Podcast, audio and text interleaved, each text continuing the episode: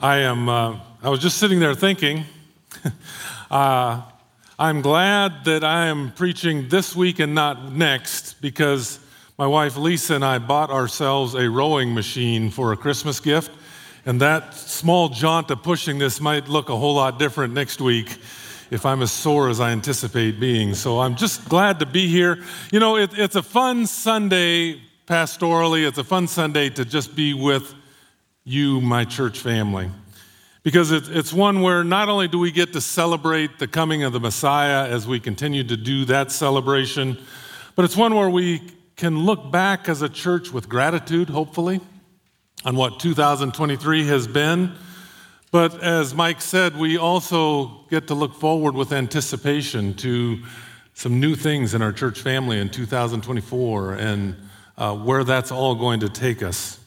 So, in order to do that and to help us do that, may I invite you to turn in your Bibles to Isaiah 62. If you brought a Pew Bible, that's page 740. If it's one of the Spanish Bibles, it's page 644. And we'll be reading that in its entirety here in just a second.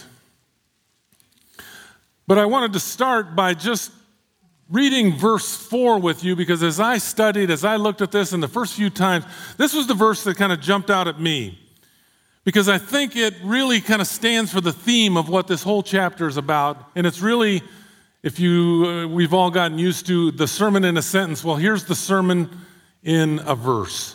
Verse 4 says this No longer will they call you deserted or name your land desolate, but you will be called Hephzibah and your land Beulah for the Lord will take delight in you, and your land will be married. The Lord delights in you, and He claims you as His bride. My sermon in an incomplete, well, I guess it's a complete sentence God finds pleasure in you. God finds pleasure in you. Because when we get that in our heads, which sometimes is more difficult than what we actually realize. When we understand God's love for us, friends, our identity is changed. Our purpose is changed. Our future is changed. Understanding God's love for us changes everything. It changes everything. And I understand with a group this size, we are all at much different places, I would assume, in our faith journey, in how we're feeling about the last year, in how we're feeling physically. We're just all over the place. For some of us, we feel like we're stuck in this never ending cycle of is this going to ever change? Is my life ever going to get turned around? The trials of life, the deserts of life, the tests that God may be giving each of us. Some of us, quite frankly, are just battle weary. Some of us, our hearts are broken. Some of us are wondering is it worth staying in the fight? Then there's others in the room that, quite frankly, your walk with Jesus, your relationship with Jesus, if you could say it in a sense, you're at a sweet spot. And you celebrate that, and that's awesome. But then there's a few, I'm guessing, because I saw a quote a few weeks back that just hit me. And I wrote it down, and I wasn't sure when I would ever use it, but it just hit me. And here's the quote, because I think this is where some of us this morning might, just maybe, maybe, where we might be falling in our relationship with Jesus. Listen to this quote. It says, I am satisfied with the church, but I'm bored with Jesus. That's not an easy one to say, maybe even more difficult to admit to. And I'm reminded of when we studied the book of Revelation, where Jesus to the church of Ephesus talked about recover and remember your first love. So, no matter where we're at in that spectrum, sweet spot, frustrated in trials, hurting, heartbroken, bored with Jesus, no matter where we're at, can I encourage you today that these words from Isaiah 62 are an invitation to come and encounter the loving heart of the God who made you, a God who loves you. But in order to kind of set the stage for that, I think it's always good to think about context. And it's always fun to kind of look at a couple of previous chapters. And we've read from some of these over the Advent season. Some of them are very familiar, like starting in chapter 60, where it says this. But before we do that, let me, let me do this. Let's remind ourselves very quickly the book of Isaiah is written by the prophet Isaiah to a remnant of people who are frustrated, who have been exiled. Their city has been destroyed. There's not much left going on in their life, but there are a few who have remained faithful and that have held out hope. And this is what chapter 60 says. If you remember, arise, shine, for your light has come. The glory of the Lord rises upon you. See, the darkness covers the earth and the thick darkness over the peoples, but the Lord rises upon you, and his glory appears over you. Nations will come to your light, and kings to the brightness of your dawn. Church, as we look forward to 2024, nations will come to your light. Kings to the brightness of your dawn. And then look at verse 5 in chapter 60. It says, Then you will look and be radiant. Your heart will throb and swell with joy. The wealth on the seas will be brought to you. To, to you, the riches of the nations will come.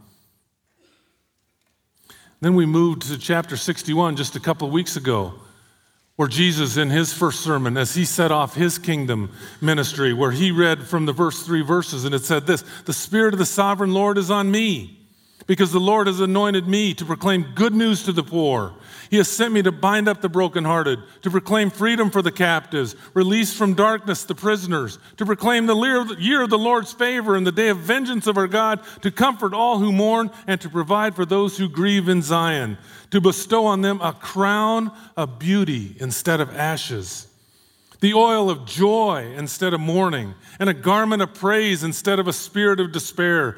They will be called oaks of righteousness. Friends, church, we will be called oaks of righteousness, a planting of the Lord for the display of his splendor. And you will be called priests of the Lord. You will be named ministers of our God. And then we get to chapter 62. Hear the word of the Lord. For Zion's sake, I will not keep silent. For Jerusalem's sake, I will not remain quiet till her vindication shines out like the dawn, her salvation like a blazing torch. The nations will see your vindication, and the kings all your glory.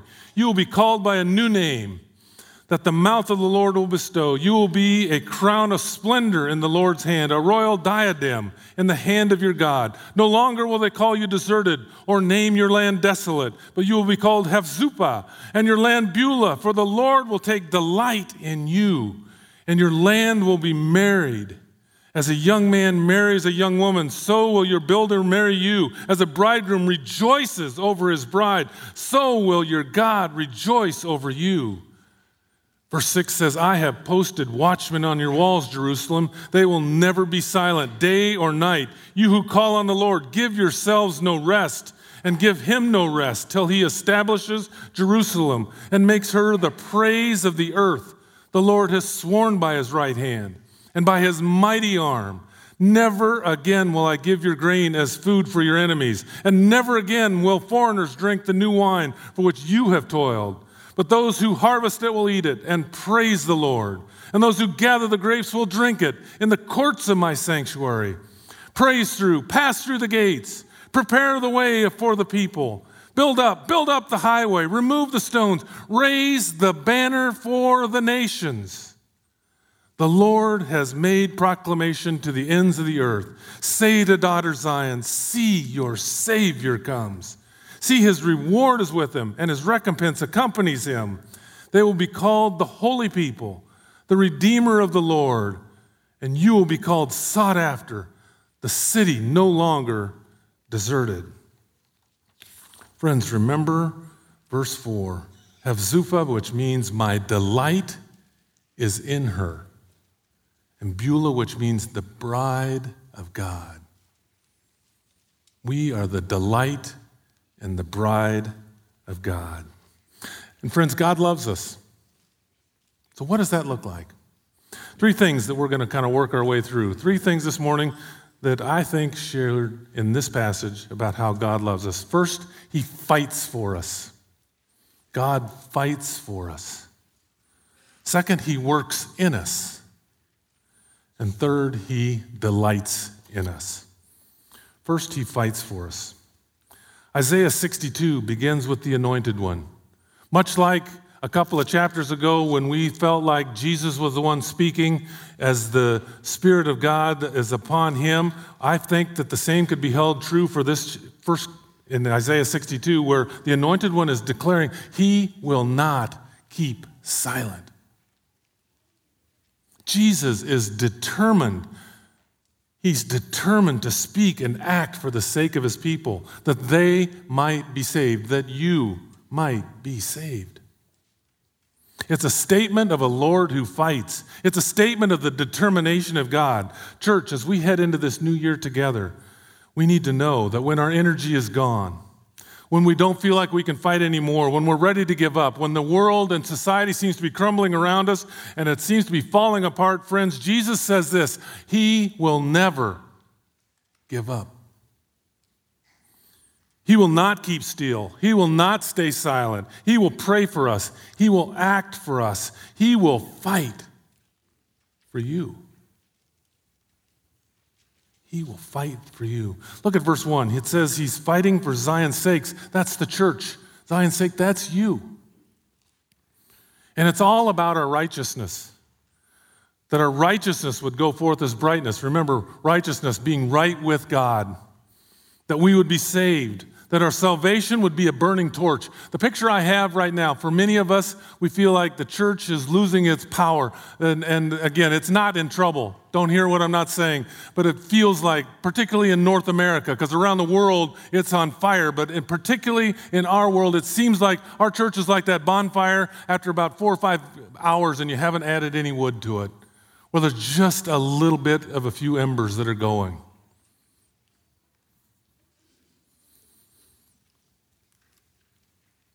But Jesus says, I will not keep silent. Do you hear the emotion? Do you hear the determination in his words to us, his church?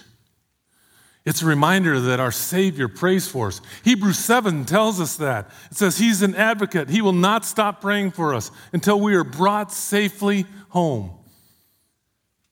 Till you are brought safely home, He will not stop. And it's on this foundation, because he's praying, that look at verse 6 with me. It says, I have posted watchmen on your walls, Jerusalem. They will never be silent day or night. You will call on the Lord, give yourselves no rest, and give him no rest till he establishes Jerusalem. You who call on the Lord, give yourselves no rest. Church, what does 2024 need to look like for us? For one part of it is we are the watchmen. We're the watchmen. We're the ones that speak to God. Our prayers are to give God no rest until a revived church astonishes the world around us. That's got to be our constant prayer, day and night, day and night, praying to God. Because here's the beauty of praying God's promises back to Him it helps us to remember. And as we remember those promises, it reassures us that God can be trusted to keep those promises. So, friends, we shall never be silent, day or night. I love that. Day or night, calling on the Lord. So, what does God's love look like? He's fighting for us. But I want you to hear, He's fighting for you. He's praying for us. But more so, he's praying for you. He will not be silent. Second way God expresses his love for us is that he works in us. He not only wants to rescue us, but He wants to change us. His determination includes a desire to transform us, to make us beautiful, to make us radiant to the world around us in His righteousness. Again, that right standing before God because we have His righteousness transferred to us. And look at verse 2. This is where I'm getting this from. Verse 2 The nations will see your vindication, all the kings will see your glory. We will have a visible righteousness seen by a watching world. You've heard this phrase from this pulpit before changed people change people. Friends, there is a radiance of the people of God as the glory of God changing us, changes us, changes each one of us individually, corporately. As we are changed, we radiate. There's something that's going on that people notice. I think of Clay's sermon, if you were with us on Christmas Eve. He talked and shared about seeing light, receiving light, and then sharing light. That's what we are called to do. The change He works in us, it says in verse 4, changes our name. If you think about it, think about the different times throughout Scripture where God changed the name of people. Abram and Sarai to Abraham and Sarah. You think about Jacob to Israel. You think about Simon to Peter in the New Testament, and certainly Saul to Paul. Every time he did that, that person was put on a new destiny, a new trajectory of their life. Hear the words of the prophet Church, you are no longer called deserted. Your name is no longer the land of desolate. It's not what you are anymore. Your transformation has been worked by the power of God in you. But some of us might be saying, You don't know what I've done. That's exactly what my name is forsaken. I am hopeless. I am unclean. That's my name. That's who I am. But the Lord comes to each one of us, each one of us at the cross. And he says, I have called you by a new name. Friends, if that isn't enough to get you up and dancing on a New Year's Eve, I'm not sure what can. You are no longer called by what you once were. You are no longer forsaken, no longer desolate. The Lord has changed you. You are no longer defined by your past. I, I to give you an example of what I'm thinking, I think most of you are probably somewhat familiar with the Toy Story movies. They made four of them. I'm not saying they're the best, they're actually pretty good. Okay, most of the time I cry by the end of them, but they're actually they're, they're, they're a decent story. But for those who are not familiar with the story, Toy Story premise, basically what happens is that toys, and here's where it kind of gets nostalgic for those of us who grew up in the 60s and 70s. It's toys we grew up with. It's the little green plastic army men, it's Mr. Potato Head, it's the Slinky. It's a bunch of toys that we all grew up with. And whenever the adults or the people are not around, those toys come to life, and then these toys have these adventures. Well, there's two basic main characters throughout the four movies. There is Woody, who's kind of this cowboy character. He's kind of the leader of the gang. And then there's Buzz Lightyear, and he's, I, how do you even describe Buzz Lightyear? But Buzz Lightyear, he's, he's just Buzz Lightyear. You'll have to watch the movies, I guess, if you're not familiar with what I'm, what I'm talking about. But then in the fourth one, Toy Story 4, they introduce someone new. There's a new little girl on the scene. Her name is Bonnie, and Bonnie's heading off to kindergarten. And she's rather unsure about things, and she doesn't bring her toys. She's not allowed to bring her toys with her in her backpack. So what does she do? The first, she does the first day of school, she actually makes a toy out of a plastic spork, fork, whatever it is that's been thrown in the trash, spoon fork combo, whatever those things are called. And she puts these googly, she glues these little googly eyes on, and it's got some funny little hands and arms and, and legs. But then this toy comes to life whenever Bonnie's not around. Now, what's interesting about this toy, his name is Forky in the movie, he is full of insecurities. He thinks he's trash and not a toy, which is actually quite understandable because that's where he came from. And every time throughout most of the movie, he every time he gets a chance, he tries to jump back into the trash. Well, Bonnie sees him much differently. Bonnie sees him as a toy. She takes him to bed with her. She loves on him. She just cherishes this new little toy because he's the one that got her through those first days of kindergarten. And he quickly becomes her favorite toy. Well, Woody comes onto the scene, and being the leader and the smart one of the bunch, he tries to convince Forky that Bonnie's love has changed his identity. I think you know where I'm going with this. Some of us, and I had a few conversations with some of my friends after the 8 o'clock service. They shared how they felt much like Forky always bringing themselves back to the trash because that's what they remembered, who they used to be. The devil keeps bringing him back and saying, You need to be in the trash. What are you doing? But much like Forky, I think many of us have no idea how loved and treasured we are by God.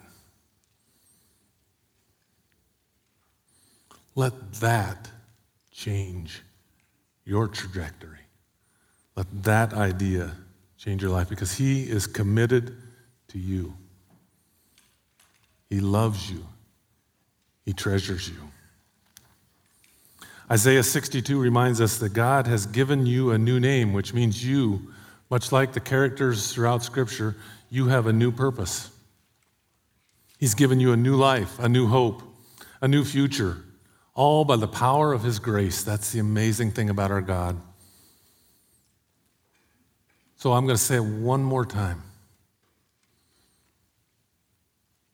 Your past no longer defines you. God has given you a new name. Then I ran across something in verse 3 that the first multiple times I read this, it just blew right by me. Look at verse 3. It says, You will be a crown of splendor in the Lord's hand, a royal diadem, diadem in the hand of your God. The picture that Isaiah is painting for us there is not us wearing the crown, but that we actually are the crown. I miss that the first multiple times. We are the crown in the king's hand, which gives us dignity, which gives us worth, which gives us value. We are precious to the king. God is committed to changing us, friends. His love is making us glorious. His will for us as a church is that we would shine in His righteousness. So that when people see our love, when people see our unity. Or, as we talked about a couple of weeks ago, when people see us building each other's walls up, all of that would glorify God. And here's where I get excited. I'm kind of an excitable kind of guy, but here's where I get excited. If you look at verse 10 and 11, it says this Pass through, pass through the gates, prepare the way for the people, build up, build up the highway, remove the stones, raise the banner for the nations. Friends, that's what I believe our church family is going to be about, not only next year, but years to come. Raising the banner. Raising the banner of our King in his victory the third way we see God expressing his love is he delights in us. He delights in us. For some of us, that's kind of hard to get our head around. So I'll just put it he actually likes you. He actually likes you. Not because he has to, but he actually just likes you. Because for some of us, our view of God, it was interesting. As I prepared for this, I did some Google searches for classic art of depictions of God the Father. And I bet this won't surprise you, but a majority of the classic art that I found in my short Google searches showed God the Father as a balding old guy with a long beard, and he looked like he just ate some Christmas dessert that had sat out too long, or a sour pickle, or you name it, but it just, he did not look happy. He looked grumpy. He looked like he was mad. He looked like I had done something wrong. That's the picture throughout the centuries. I think many people, and maybe some of us, have had of God the Father. But I'm telling us, Isaiah 62 says something different. He delights in you. Zephaniah tells us that he dances and sings over us. He takes pleasure in you. He's interested in you. He's interested in the things that you're interested in. I think that one of the best pictures, if you were with us last week, Clayton painted a beautiful picture that I will never forget, where he talked to us about how he almost every night will whisper this into his little girl's ears I love being your dad. Friends, can you hear your Heavenly Father whispering that same thing in your ear? I love being your dad. Oh, man.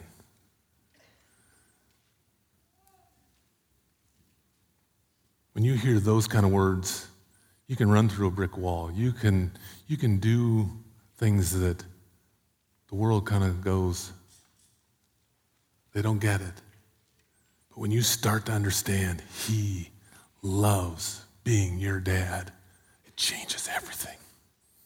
It changes everything. Verse 5. Verse 5 talks about a young man marries a young woman. So will your builder marry you. As a bridegroom rejoices over his bride, so will your God rejoice over you. I haven't done a lot of weddings as a pastor yet.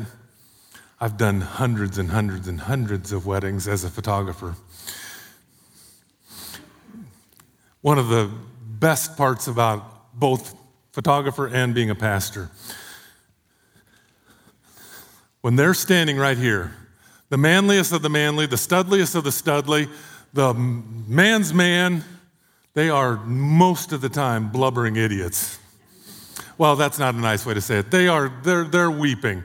I have quickly found out that having a clean handkerchief is a must have as a pastor in that situation. Because when they see their bride, something clicks. And they have an emotion that they aren't ready for.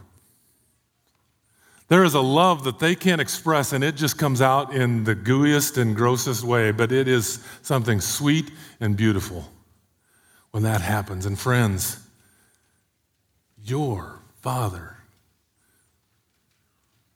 is marrying you. That's the kind of emotion he has for you, his bride.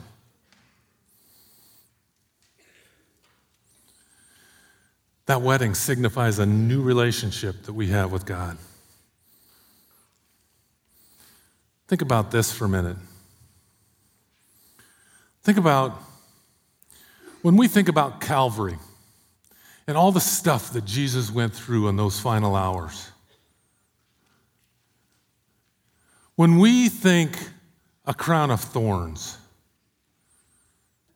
but to Jesus, he was wearing a bridegroom's priestly headwear.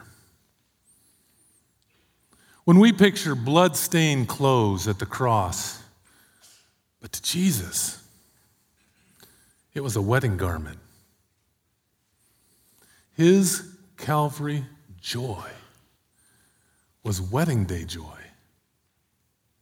That changes that whole picture. He did it willfully. He wanted to go to the cross because he loves you. Verse 11, as we wrap up, says this it says that the Lord has sent this message. So hear this again, church. Hear this again, friends. You will be called holy people because the Lord works in us, therefore, it's His holiness and not our sin that He sees. You will be called redeemed of the Lord because He has brought us back, He has paid all our debts. You are sought after. His love came after us. His love fought for us. His love rescued us. He found you. He left the 99 to find you. And you are a city that is not forsaken, a city no longer deserted. Friends, you will never be abandoned by God, by God who loves you. As we close out this calendar year, let that sink in. You are God's holy people. You're redeemed of the Lord. You're sought after, and you will never be deserted. So I'm going to end our time with where we started, looking back with gratitude for a God that loves us. Wasn't that we did things right, wasn't that we bring anything to the table. He still loves us. And it's fun to look forward with anticipation to what's coming. Because, friends, our God will fight for us. He will work in us, and He delights over us. Will you pray with me?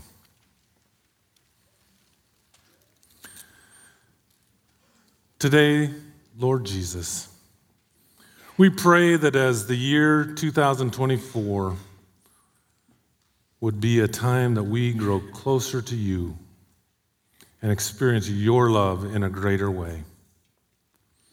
And it's for this reason I bow my knees before the Father, from whom every family in heaven on earth is named, that according to the riches of God's glory, he may grant to each of us to be strengthened with power through his Spirit.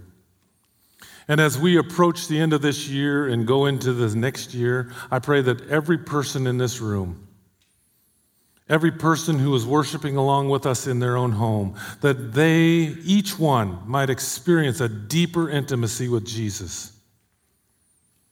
That Jesus will make his home in their hearts, in the heart of every man, every woman, every boy, every girl. Jesus, I pray that we would be rooted and grounded in love, and that we might have the strength to comprehend how wide, how high, how long and how deep your love is. Jesus, I pray that we experience your love that is too great to even fully understand.